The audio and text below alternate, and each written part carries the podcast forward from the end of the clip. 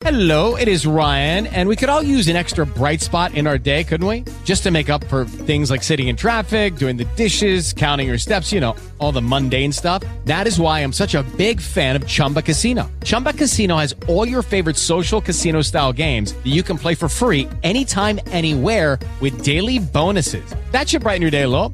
Actually, a lot. So sign up now at chumbacasino.com. That's chumbacasino.com. No purchase necessary. VGW Group. Void were prohibited by law. See terms and conditions. 18 plus. Hey, welcome to Anecdotal Notes, and uh, I'm one of your hosts, Pat Akin, and I'm accompanied tonight by Steve Hyde. Hey, how's it going, internet world? And, uh, you know, we're exploring the paranormal. If this is your first time tuning in, that's what we're about. We're about everything bizarre. And, you know, whether it's social uh, movements or ghosts or Bigfoot, Loch Ness Monster, UFOs, aliens, it doesn't matter. I mean, everything is open for discussion on Anecdotal Notes, and we welcome your input and emails to our podcast. Uh, I think tonight, at the end of the last episode, I talked about the case of the haunted hand mirror. And what we're going to do is I'm going to let Steve start it off tonight. And in a thumbnail, I mean, a very quick little thumbnail sketch, um, this hand mirror was purportedly haunted. And when I found out about it from Steve, I said, well, you know, I've just absolutely got to evaluate whether or not this hand mirror is haunted. And so you're basically hearing the first live report from our experimentation uh, with the hand mirror. Now I'm going to turn it over to Steve and let Steve kind of bring you up to speed on the history of the hand mirror and how he obtained it, and then we'll talk about our experiences with the haunted hand mirror. Yeah, I'll admit that uh, I've. How long ago was that? Was it about a year or so, maybe even a little longer? Probably yes, a year. Yeah, it's right at a year. So my memory is a little fuzzy, but for those of you, probably most of you don't know, um, for quite a number of years now, probably between 15 and 20 years, I have dabbled in the antiques and collectibles business as a dealer and a picker. And I do a lot of estate sales, auctions, yard sales, picking thrift stores, antique stores, you know, just traveling around. And in the last couple of corporate corporations that I worked for, I had a chance to do a lot of traveling, and I would I would do a lot of picking on on my own time. And when I left my last company, and uh, before I'm I'm working with the, the outfit I'm working with now, is uh, in between regular jobs, I was I was began to do it full time. And one weekend, about a year ago, I was going on my typical picking expedition, and we had an, uh, a couple of estate sales lined up to go to that were local. And I went to one of them. It was an older house, uh, older family, had a, a n- number of, I guess you'd say, uh, what what uh, the picker is called uh, mid-century modern, which is basically means the middle of the 20th century, 1940s to about the practically the early 1970s. And so there was a house with some, some older furnishings and, and knickknacks and, and or what we call smalls. And there was a, a, a couple of storage buildings outside. And there was a barn that also had some some things like a little shop that people worked on tractors and things. And this this is a fairly rural. It wasn't a subdivision or anything. It was a fairly rural house. It had some some really nice property on it. So I'm going in there. I'm looking through there, and it's the usual selection of of what I would call you know mid-century modern combined with what I euphemistically term early Walmart. And so I'm looking through things, and I'm going out in the barn, and they have a number of, of items like tools and things laid out on some tables out there. And I looking at it, and there's some boxes, and I, I noticed this old hand mirror sitting there. And it's a typical Victorian slash Edwardian silver plated ladies' dressing room, a hand mirror, which basically consists of like a little handle that you would hold on to. And then there was like a a nice little beveled edge mirror on one side, and the other side would typically be stamped uh, a very ornate floral design, or maybe like an image of of of a woman or a fairy or something, or, or, or typically uh, Art Deco or Art Nouveau type artwork on it. And I looked at it, and this one had been used and kind of bounced around. Looks like uh, the mirror was in fairly good shape. It had a little bit of loss of the silvering on the back. Um, it had a few dings and dents and bruises and loss of plating, like you know, at, at some points in its life, maybe the kids have gotten hold of it. Uh, but they're they're not particularly valuable. They tend to be quite common because they were very popular in their day. A lot of them were used, and and a lot of them survive, surprisingly. But they were a very common item to be found in the in the late Victorian and early Edwardian bedroom.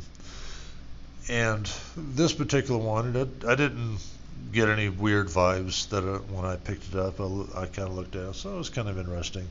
And it happened to be the last day of the estate sale, so everything was on discounted price, and apparently nobody had, had shown any interest in it. So uh, I go up and and look around and pick up a couple of other items, and I come back to the to the barn of the table, and I'm and I'm looking at it, and one of the family members notices me looking at it, and and uh, comes up to me and makes a, a statement like, "Oh, you're looking at the mirror," and I'm saying, "Oh, it, yeah, I'm just kind of interested." Oh, did did uh, and this memory is kind of fuzzy, but she made a statement like, "Oh, did Mama tell you about it?" And and I said no, nobody's said anything to me about it. And she proceeds to tell me that the mirror belonged to a, an aunt or, or great aunt, I'm trying to remember, that the family believe believed was involved in some practiced some sort of witchcraft or was into the, the type of what you could call the Appalachian home magic, where where uh, there was a lot of uh, spells and incantations involved in healing and things like that. And uh, the mirror belonged to this this this aunt, and she proceeded to tell me the story of that when this aunt died. They, the aunt lived by their by herself in a house, and and when the aunt died, there were no other relations around who wanted to deal with it. So this family took it upon themselves to go over to to this lady's house and process the estate and get the affairs in order and all that. And so while they were doing that, they were going through the contents of the house and emptying out the closets and everything. So okay, well we're going to keep that, we're going to get rid of that, and they was looking for important papers, and like you always do in that situation. And they came across this mirror, and it was wrapped up in a closet in the bedroom where where this aunt stayed. And uh, she never the the girl never did tell me if they if they found any other implements of the classic implements of witchcraft. Like there was no grimoire there was no bowl for you know, no crystals or anything like that. So just this mirror.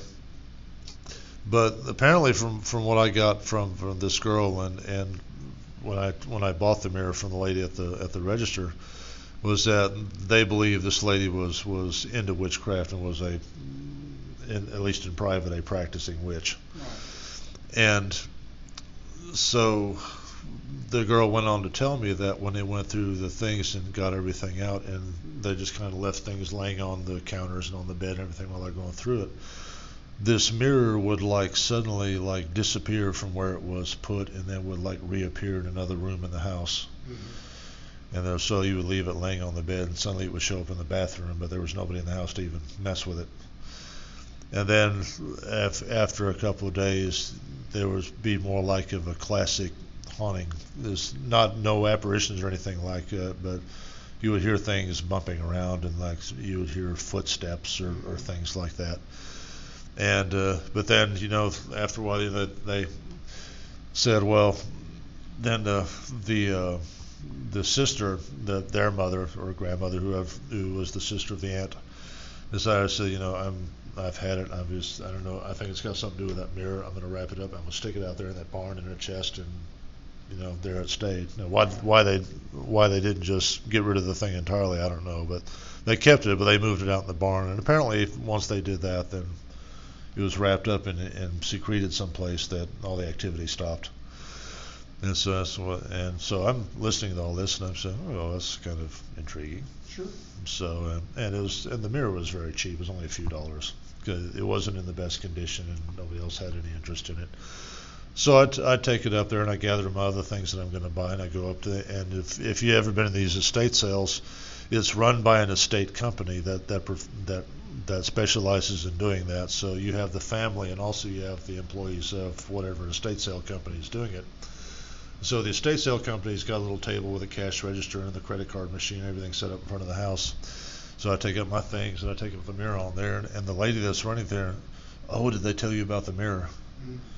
And I said, yeah. Uh, one of the little girls at the barn it came up to me about it. She said, oh, do you still want to buy it? And it's, yeah. So I mean, I still have it. So, so I, I bought it and, and uh, I took it home and got to, to examining it. This is very typical, like I said, a very typical late Victorian, early Edwardian ladies' boudoir hand mirror, uh, silver plated over what appeared to be uh, either pot metal or partly brass, and it was the, all the design was stamped into it. It had a like a 1908 patent date, and it had a maker's mark error that I couldn't quite make out.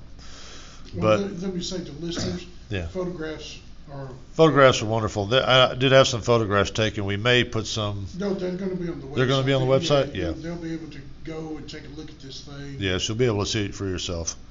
But it's it, but it's it's sorry, it was it's a little bit beat up because you know the kids found it and they played with it over the but uh, in its entire life it stayed outside of the house because the the the matriarch of that family who lived in that house would not have it in the house you know once the activity started.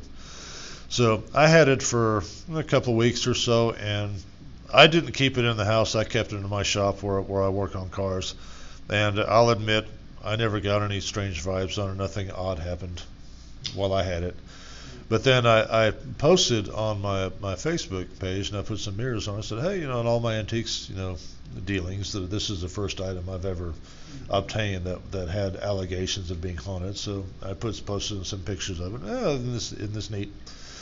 And then Pat contacted me and said, you know, I'd kind of like to, to, to play with that for a while. Yeah, well, you know, curiosity and cats, and Yeah. and I just, I'll be honest, you know, I just couldn't stand Yeah. when I saw it, I said, wait a minute, whoa, whoa, whoa. Yeah. You know, because the first thing is af- after we had talked about it, Yeah. and you brought out the fact that basically this is an item that was less than ten dollars Yeah. when you purchased it. Yeah.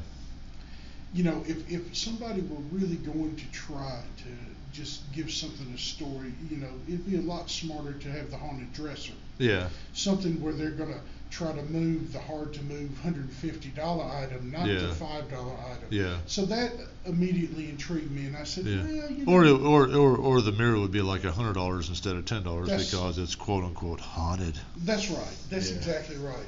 But but everybody's like, you know, you really sure you want this thing? Yeah. You know, you, it's just it's five dollars. We'll just throw it away. You know, Yeah. but no, you know, you you. They were definitely happy to see it out, go out the door. Let's put it that Right. way. And you know what? Uh, after the last year, I think maybe justifiably so. hmm Uh, so Steve and I met at a, a, a central location, and we had the great mirror exchange. And, Yeah. Uh, Yeah. I started and I, I took it back to to the house and explained to Dr. Lynn that uh, there was now a haunted, haunted mirror residing in the house. Okay, yeah, I know. There'd been a fly on the wall for that. Right. Well, no, you know, she was actually pretty cool about it, considering, you know, if you know, if it had been like a haunted guillotine or something, there probably would have been some serious. The, sc- the screaming skull or something like right, that. yeah. This is this is the screaming skull from hell, and it's Yeah. like you know you got to get that out. Yeah. But no, she was cool about it. So I brought the thing in, and we got a little area that is uh, sort of. It was once a dining room, Uh, but if if it were, it was like a hobbit's dining room. It, it was so small. It's really probably yeah. more for you the know. dwarf house. That's yeah. It, it's really more for you know like an office, which is what it eventually became was a little office, and I, I I do have all sorts of stuff crammed in there, and um, I said okay, well I'm gonna set the thing in here and keep it there, and if this is in fact haunted, Mhm. we're going to observe to see, Mhm. you know, what's going on. All right. Well, and this could be completely unrelated to the mirror, but I'm going to include it because, like I said, I like to when I I'm investigating something, I'm going to look at the totality of things. I'm not Mhm. just going to try to bend it to, to suit whether or not the mirror's haunted. Mhm. All right, we've been in the house now. We're really rapidly approaching 20 years. Mhm. All right, and let me add also that in the same room is where we have our two kennels for the Jack Russells. Mhm. Okay, and I don't know if, if, if a person, a listener, knows. I mean, a Jack Russell is a little dog, but he believes that he is an African lion. Yeah. He, we're, we're not talking about you know Yeah. dogs that tuck their tail and run away. You Yeah. know, they're, they're they're tough little cusses. Mhm. All right.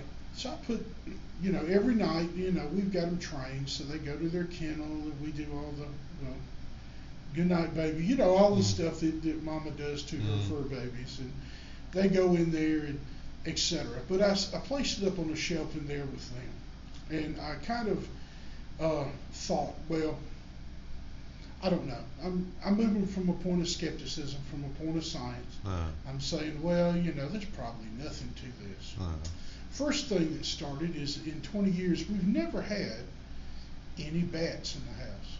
hmm. But in the year since uh, we had the mirror, Uh-huh. we've had to catch and remove three or four bats out of the house for Uh-huh. some strange reason. Now, like I Huh. said, that could be totally unrelated, Yeah. You know, but it's really a wonderful thing at 3 a.m. to get up. And, in fact, we even just finally made like a, a little net on the end of a pole Uh-huh. so we could catch a little bat. We don't hurt the bats. Yeah. We're, we're pro bat, Mhm. you know. We, Bat lovers. Bat lovers. We're bat lovers. So we, we catch the bats and we take the bats outside and re-release them to their normal environment and Uh-huh. out of the house. That's probably the most normal uh, things that uh, have happened since then. Okay, the first uh, incident was probably only a couple of weeks after it was there. I heard a woman talking. The dogs were out of the kennel, Uh-huh. and it sounded distant, like they were, were speaking through water. Okay, I had Uh-huh. my back facing, like in the living room, facing towards, you know, how people ring their stuff around a television. Yeah. Well, you know, I'm sitting there, but I don't not really, I don't really watch that much TV. I, I listen to a lot of Pandora Mhm. and different things. I had that on low, Mhm. and I hear a woman talking. So I immediately get up, and go to the front door, and I'm looking out. Is there someone on the porch? Is there someone in the yard? Uh-huh. Okay, so then I, I, I heard it. It sounded distant, Uh-huh. Almost like they were, I don't know, just in, in another place. Like I was hearing through a pipe. Mhm. Went through the house, never found the source Mhm. of the voice. Um, then the dog started to bark and jag, Mhm. and on and off. I mean, at night I might hear what sounded like a conversation, and then the dogs would bark, Uh-huh. And that would go on for 30 minutes or something. It was bad enough because one of the dogs, I mean, Barkley, he's little, but he barks. His barks like I measured it one time like 120 and 30 decibels. Yeah. He's got a big voice for a little dog. Mhm. You know, go in there, shh, what are you doing? What are you barking at? Look out, do all the things that normal homeowners and dog owners do. Mhm. Couldn't find it. Couldn't, you know. Now, the interesting thing is we moved their location where the dogs are. Mhm. And since we moved the location, guess what has stopped? Letting them out. The barking. The barking. Uh. The barking has stopped completely, Mhm. dead, since we moved them out of proximity. Uh-huh. Uh, on three occasions, uh, you know how families are. I mean, you get in a routine. Mhm. You eat dinner at a certain time. Things get prepared at a certain time. Mhm. Uh, I'll be, uh, you know, frequenting the back of the house, back to the living room. And on three occasions, Lynn would be in the kitchen area doing something, whether it was washing something or she was going to cook something. Mhm. But she would have a conversation because someone was standing there in the living room where I had been. Uh-huh. Except the problem was, I wasn't there. Uh-huh. I would come back and she'd say, You just ignored me. I said, What are you talking about? I said, I was just talking to you and you just walked away. I said, I. I was in the back, back there, at the back room. Uh-huh. This has happened on three separate occasions. Uh-huh. Uh, heard my name called twice in the house. Hmm. Lynn herself has heard uh, voices before. Mhm. And uh, more incidentally, uh, this is all up till, say, the end of last August. And by, by this last August, I had decided that, you know what, the, these people weren't joking. We, Yeah. The footsteps, heard footsteps, Mhm. whatever.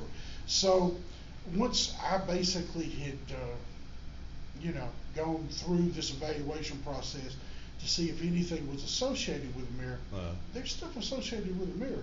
And uh, so what I did was I took a blessed Saint Benedict medal mhm. and some holy water, and I wrapped it up, put the Benedict medal on the mirror Uh, physically, and uh, sprinkled that thing with holy water. uh, And I've got it now wrapped up, uh, you know, Yeah. but waiting for you to take custody of it again. Okay. Uh, okay.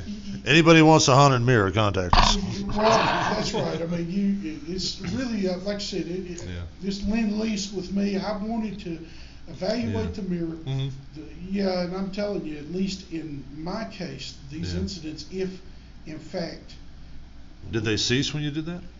yes, They did. they Okay. had, when I put the Benedict medal on Yeah. and wrapped it up, Uh-huh. it stopped. Yeah. And we haven't heard anything since then. Interesting. Because when I had it, I did not keep it in the house. I kept it out in the shop. Now if they could have, I guess they could have.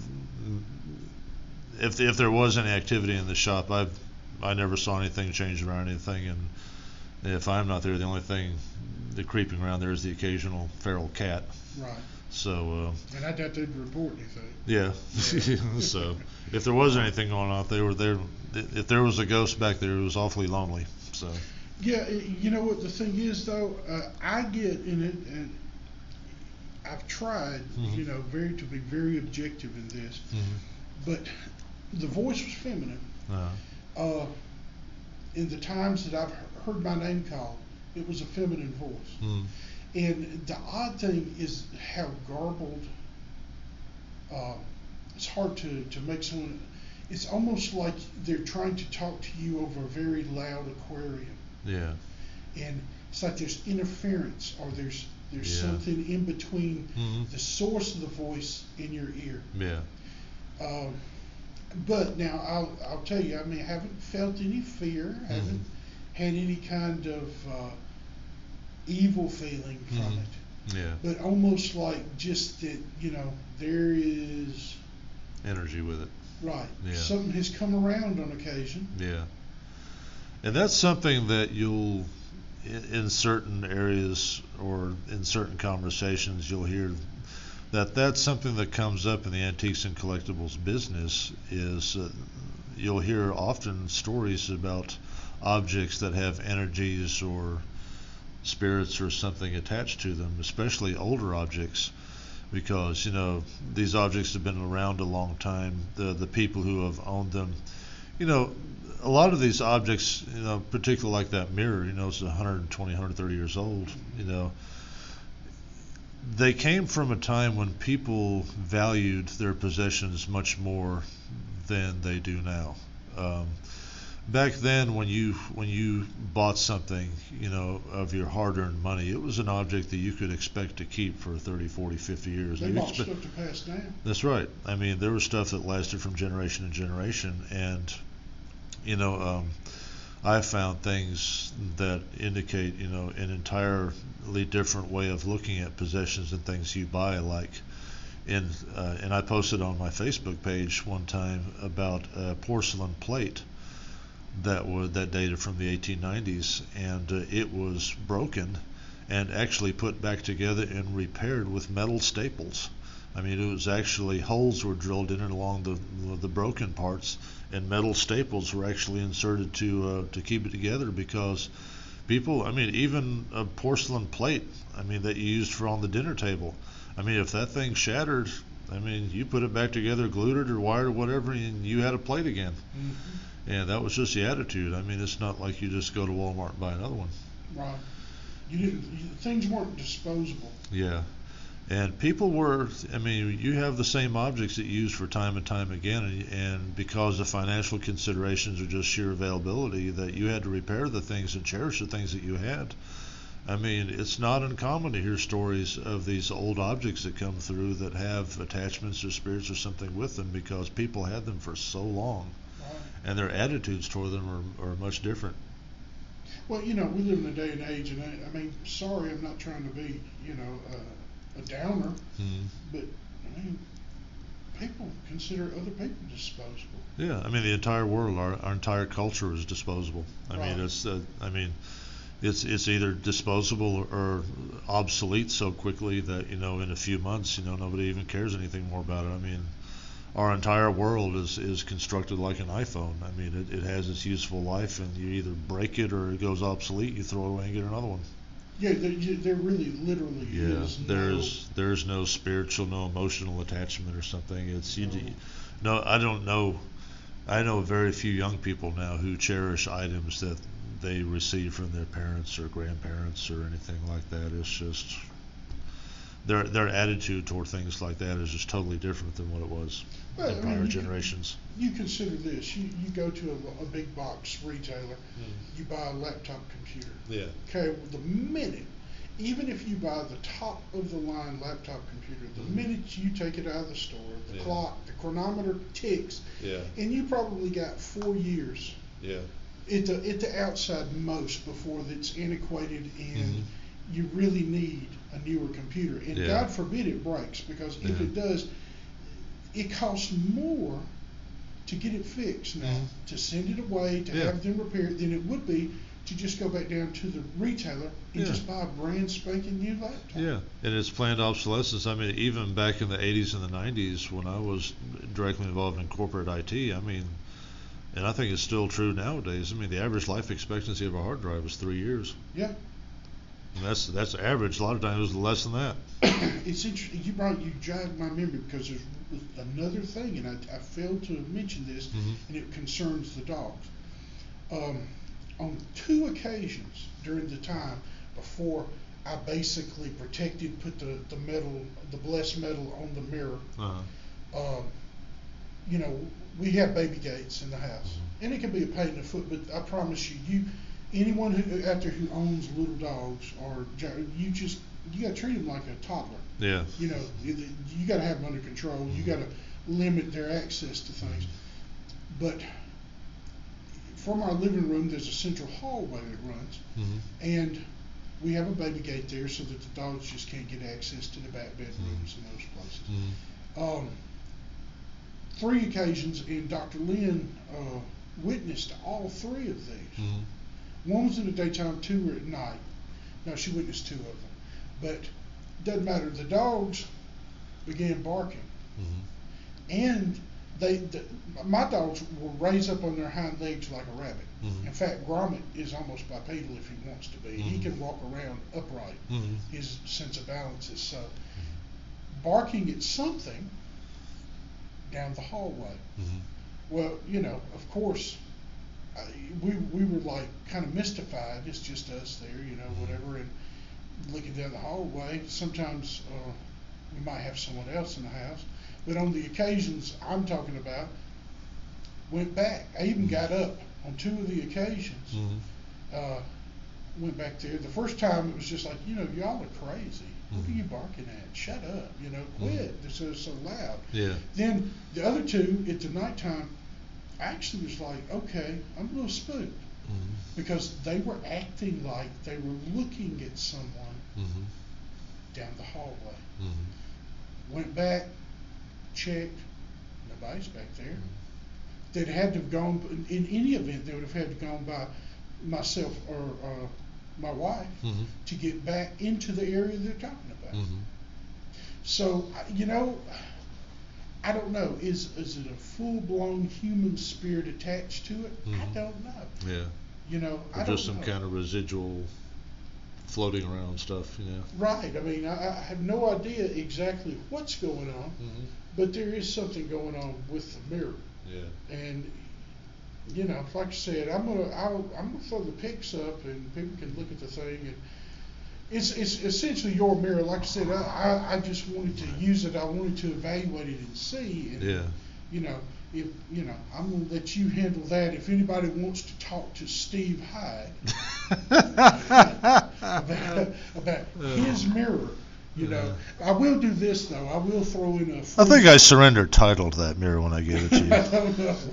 But, I, you know, however the mirror goes, you know, Uh. I will freely throw in a blessed Saint Benedict medal because you, you know what, folks, you're Yeah. probably going to need it if you manage to talk Steve out of the mirror. yeah. Yeah, I mean, but but you know that's the thing about this. Probably it'll probably be living in the Snap-on cabinet in my shop for a while. well, well, it seems to be more active at night, Mhm. so that might be a good thing. Yeah. Yeah, because Yeah. you're probably not going to be, you know. Yeah. around. But I don't know. You know, the thing is, we, we all we all just assume because of classic theology, hmm at least in the Christian world anyway. You know, you die, you're going somewhere else immediately.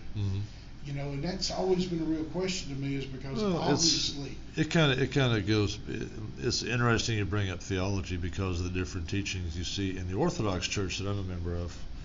Uh, it cling, it states the older teaching that the heaven and hell and those things are not places so much as they are states of spiritual being. mm, Um, if you know the uh, the story of, of Lazarus in in the Old Testament, the story of Lazarus and the beggar, right, um, you'll notice in that story that Lazarus was the rich man who was in hell, right, and then at the same time, though, as he was having a conversation with the angel, that he could see the other angels tending to the Mhm. poor man, you know, the one with the sores all over him that he, he Right. ignored.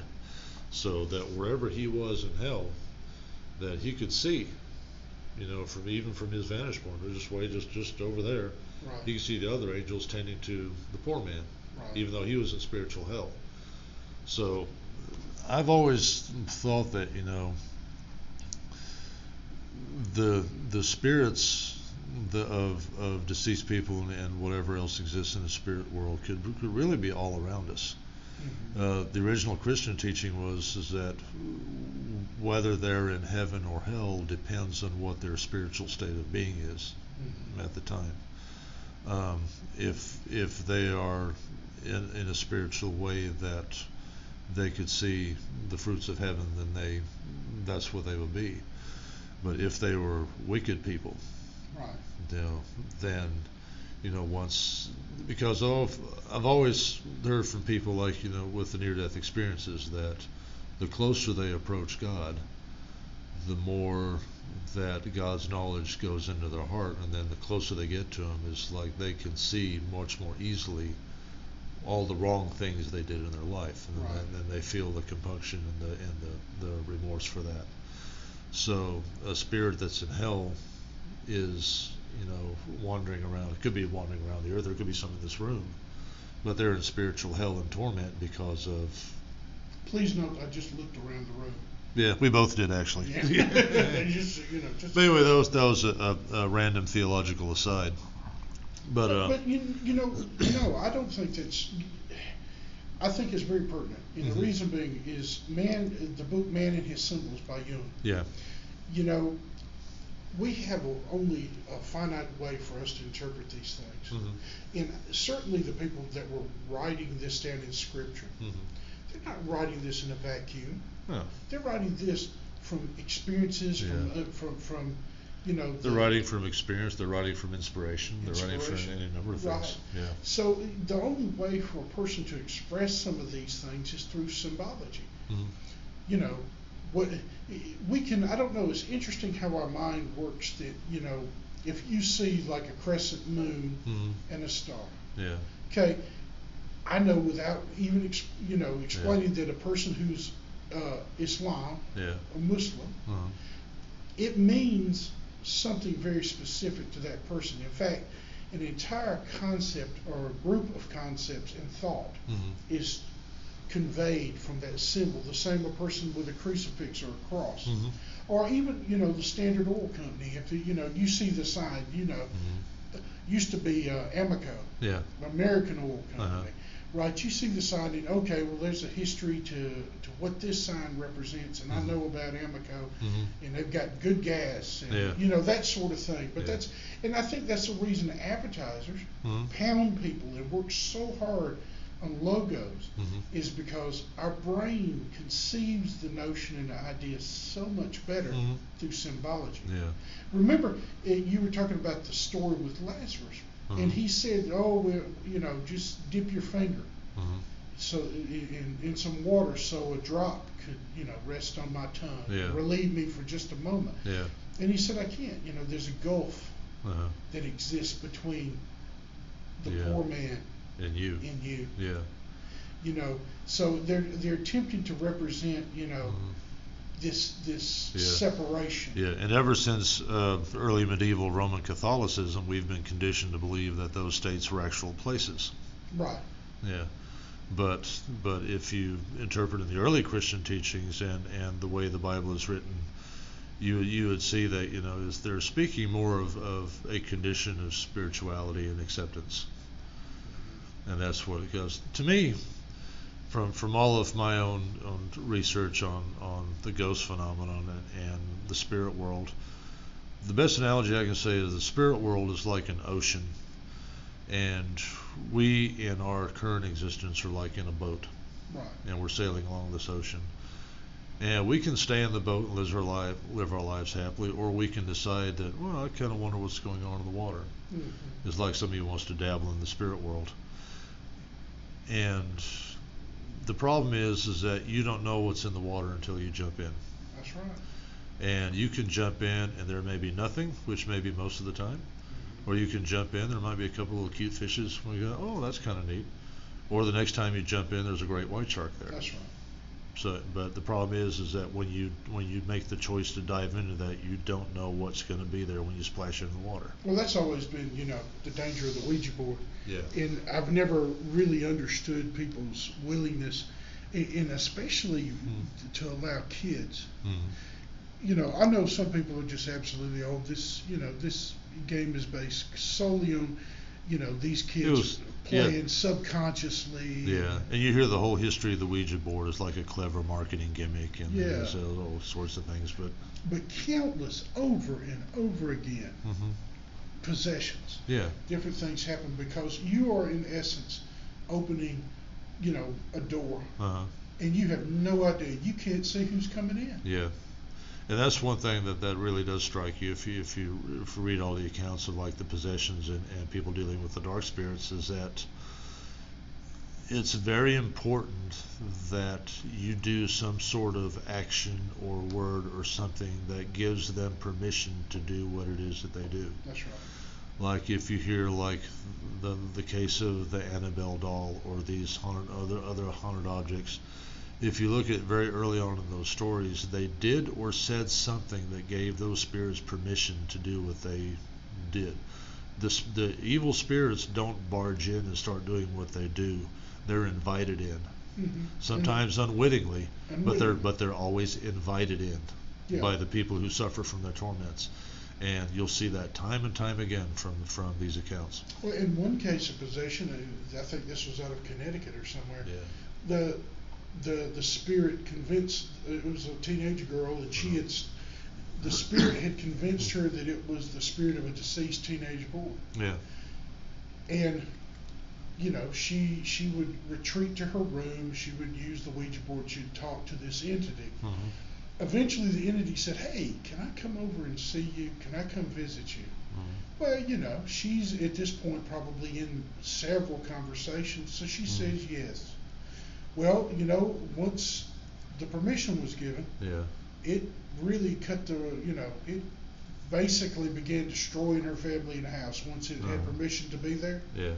and s- really ceased talking to her after that. hmm You know, because its entire agenda was to destroy Uh-huh. her. Yeah. And you know, and I think a lot of people are confused. And, and it, you know what? If you're out there, I get confused. People get confused because you know, you have supposedly good entities or human ghosts, and then you Mhm. have demonic ghosts Mhm. or demonic entities rather. Mhm. You know, you don't know what the hell Yeah. you're dealing the with thing is- in any event. Yeah, and and that's why if if you're believers like us and you and you take Scripture seriously, one of the things that that, that it really does propound on is that you are not to tamper with the spirit world. Right. I mean, there's, I mean, there's, the the warnings in the Bible are very explicit, and in the church are very explicit. Said that is one area you don't need to mess around with because you really don't know what you're dealing with. I mean, how many stories and accounts have we all read about people who mess with the Ouija boards or go to these so-called haunted locations where there's been demonic happenings going on? Mm-hmm. and then they'll some spirit will show up and say, "Oh, I'm the I'm the spirit of this little five-year-old girl named Sally or something like that," Mhm. and the investigators or the people dabbling in it just take that at face value. And they'll run and say, "Oh, here's the spirit of a five, you know, it's." Right. And that that's it, could, it could be lying to you. Have how would you know? Idea. No Yeah. idea what that thing Yeah, is. and how would you know? Right. There's no way, yeah, un- unless the spirit itself makes its intention known through its Yeah. actions. Yeah, You have no idea. It's like if, if, if you follow the ghost thing, you've probably heard the the story of the Annabelle doll, the Raggedy Ann, the Raggedy Right. Ann doll, that's supposedly now resides in the museum that used to be owned by uh, Is it John Zaffis? no, not John Zaffis, um, the husband. Oh, husband, the Warrens. the Warrens, Ed yeah, Lorraine Ed Lorraine Warren, that's right. And I don't know if Zach Bagans may have, I don't know who ended up with that museum. I don't know. Yeah. But anyway, it, it resides in the, or formerly resided in that museum. But anyway, it was uh, two college, I think, co-ed girls who were in a, an apartment or some or dorm room or something like that. One of them had got this uh, Raggedy Ann doll uh, from odd circumstances, and they brought it into the apartment. Apparently, a spirit got into it, and it started like moving on its own. It would like change locations and Yeah, that. they would actually like it would like see it turn its head or something like that. And one of the girls thought, "Oh, that'd be kind of just kind of harmless and cute, so we'll just kind of keep it around." Mhm. And they said that in the presence of the doll, and apparently that was all the cue that it needed to do what it was doing, in. and and Hey, and eventually it showed itself to be demonic. I need more Doritos. Yeah. When you guys going out? Yeah, man. Uh, Ed and Lorraine Warren, I think, in their story said that uh, when they actually picked the doll up and put it in the back of the car to take it home, it actually tried to run the car off the road and kill him. Mm-hmm. I mean, I think he actually had to pull over and go over and like take a full bottle of holy water and, Right. and do that, like on the way home. Uh, that was documented, I believe, in the book The Demonologist. I believe so. I've got that book. Yeah. Right. And it's, uh, I don't even, I can remember. They wrote another book called Graveyard. I think it's in there too. Okay. Well, anyway, fortunately, we got off task, but the but the silver mirror that we're talking about Yeah. hasn't mani- Not in that level. No, no, no, no, hasn't hasn't manifested anything like Yeah. that. But you know, we're all about being real on uh, our show, and you know, just be careful out there. If you really don't know what you're doing with these things, Yeah. Let me relate to you a little. I've I've had very little odd things happen in, in my picking expeditions, but I can relate to you one interesting story. If you like to hear odd stories, uh, around the area of Brooks and Sonoya, um, in the, the rural areas around there, I went to an estate sale one time of a very, uh, I guess, late 60s, early 70s build house, uh, typical wooden paneling, a lot of earth tones Mhm. in it, and it, excuse me, the um, pardon me, um, the house was kind of arranged more like it was kind of like a triple wide trailer. In fact, a, a manufactured home may have actually been what it was. And uh, I remember going in there and looking around, and there was a very open area in the middle of it where the kitchen was, and there was like a little island out in the middle of this open space where they had some of the stuff laid out. And I was going in there, I was looking at the the island, looking at what they had laid out. And between where I was looking on the island, on the other side of the island, um, there was like a little uh, area, and then there was the stove and everything, and the, the cupboards, everything against the wall. And one of the estate sale employees was down between the island and the counters, she was on her hands and knees on the floor picking up stuff that was on the floor, like like coin change and forks and everything like that. And uh, I was bent over and I was kind of looking at the things and just kind of looking at what she was doing. And all of a sudden, I could hear a little tink like that on the floor, and it came from next to her. And I kind of looked over, and it was a penny. Hmm. And I said, "Oh, that was kind of interesting." Like it just dropped out of the air. Yeah, like it just kind of tink, and there it was. And the lady was was just kind of looking at it and said, "Hmm." And all of a sudden, and while I was looking at this, it happened again, the tink. And at that time, I actually saw a penny bounce next to her. And she looks at it up, and then she looks over and looks up at me and said, "Oh, you're doing that." And I said, uh, "No, I'm not doing anything." And when she said that, that it kind of startled me. And then I was I was kind of bent over the the little island looking at the, the the stuff on there. So I stood up and straightened up, and I'm a fairly tall person. I'm about six and a half feet tall. So there was a chandelier kind of light that was directly over the island in that little kitchen area.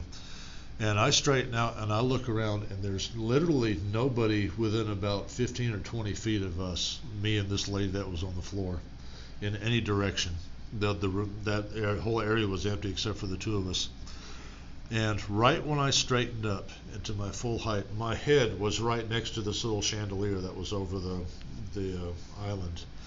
And I just happened to look, and I looked because it was right there, and I just looked over it.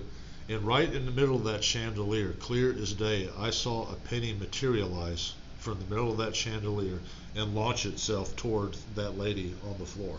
Wow. I mean, I literally did like all of a sudden just did zing. And like it just materialized out of thin air right around the, the vicinity of that chandelier. It just zinged itself at an arc toward the floor where mm-hmm. that lady was. And uh, it, it was kind of one of those things like uh, seeing that silhouette out of that tent. You know, just my mind just kind of freezes while it's trying to process what it is it just saw. And What's after- it, it, it's this estate sale? Was the person recently deceased? Probably so. I don't know any details about it is, but usually they're they're either recently deceased or they were moved to a home. That's typically the situation. If you know, I've, I've heard similar things Yeah. When people were recently deceased, especially if the person really loved their home Yeah. and everything, and then suddenly, you know, the people are in the house taking possessions away. Yeah. That it it will Yeah, there's all these people around. right cause Yeah. a very negative sort of reaction if Yeah. there's a spirit there. Yeah. Yeah, and uh, I saw that, and then I just kind of backed away out of the kitchen and just kind of mosed, mosed kind of moseyed around the rest of the house, and then I left and got the heck out of there. But uh, that was the one incident that I can recall of all my pickings that something really strange happened. And that lady was on the floor picking up stuff all the floor, so I don't know if she was picking stuff that was had been tossed there by this thing before, or what was going on, you know, or this thing was just constantly throwing stuff on the floor, and this lady was bending down picking them up. I don't know what was going on, but that was probably by far the oddest thing that I've experienced in my antique and collectible travels. You know, hey, uh, that's like the Enfield poltergeist. Yeah, You know, you, s- you got things that are materializing and shooting across the Yeah. room and stuff disappearing. I mean, it, who's to say? yeah. I mean, I. Because that's to, to me that's beyond footsteps and whispers. I mean that's Oh, yeah. that's that's something that's able to materialize objects. You know, transport or I forget the the ghost people have a have a term for that. Things that uh, disappear and then materialize somewhere else. Uh, I'm having a senior moment. I can't think of all these terms like I used to, but that, there there's a name for that phenomenon. I don't know, teleportation. Could be, yeah, Maybe. teleportation. Yeah. I don't know. Yeah, I've, I've never had anything like that in my life, but uh, once uh, one of our mutual friends, he had a little cabin, and he lived in it for, for many years, and it was a rustic sort of little cabin. It was, in fact, pre-Civil War uh, down there, and it had been lived in for many decades, and uh, it was it was done up nicely. The wood was original and had nice grain in it. And it, when you stepped into the cabin, you felt like you had stepped into another time period. Yeah. Well, Lynn and I were coming back from somewhere over towards the western part of the state.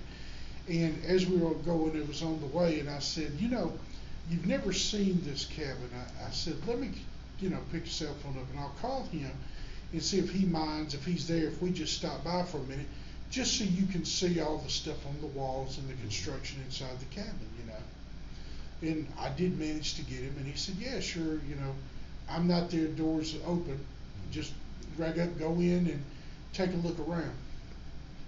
So we got there, and uh, we got out of my truck, and we went to the door, but it's just getting dark, and you know, it's almost like twilight. You know, we, we're there, and it's still a little bit of light, so we can see to get in.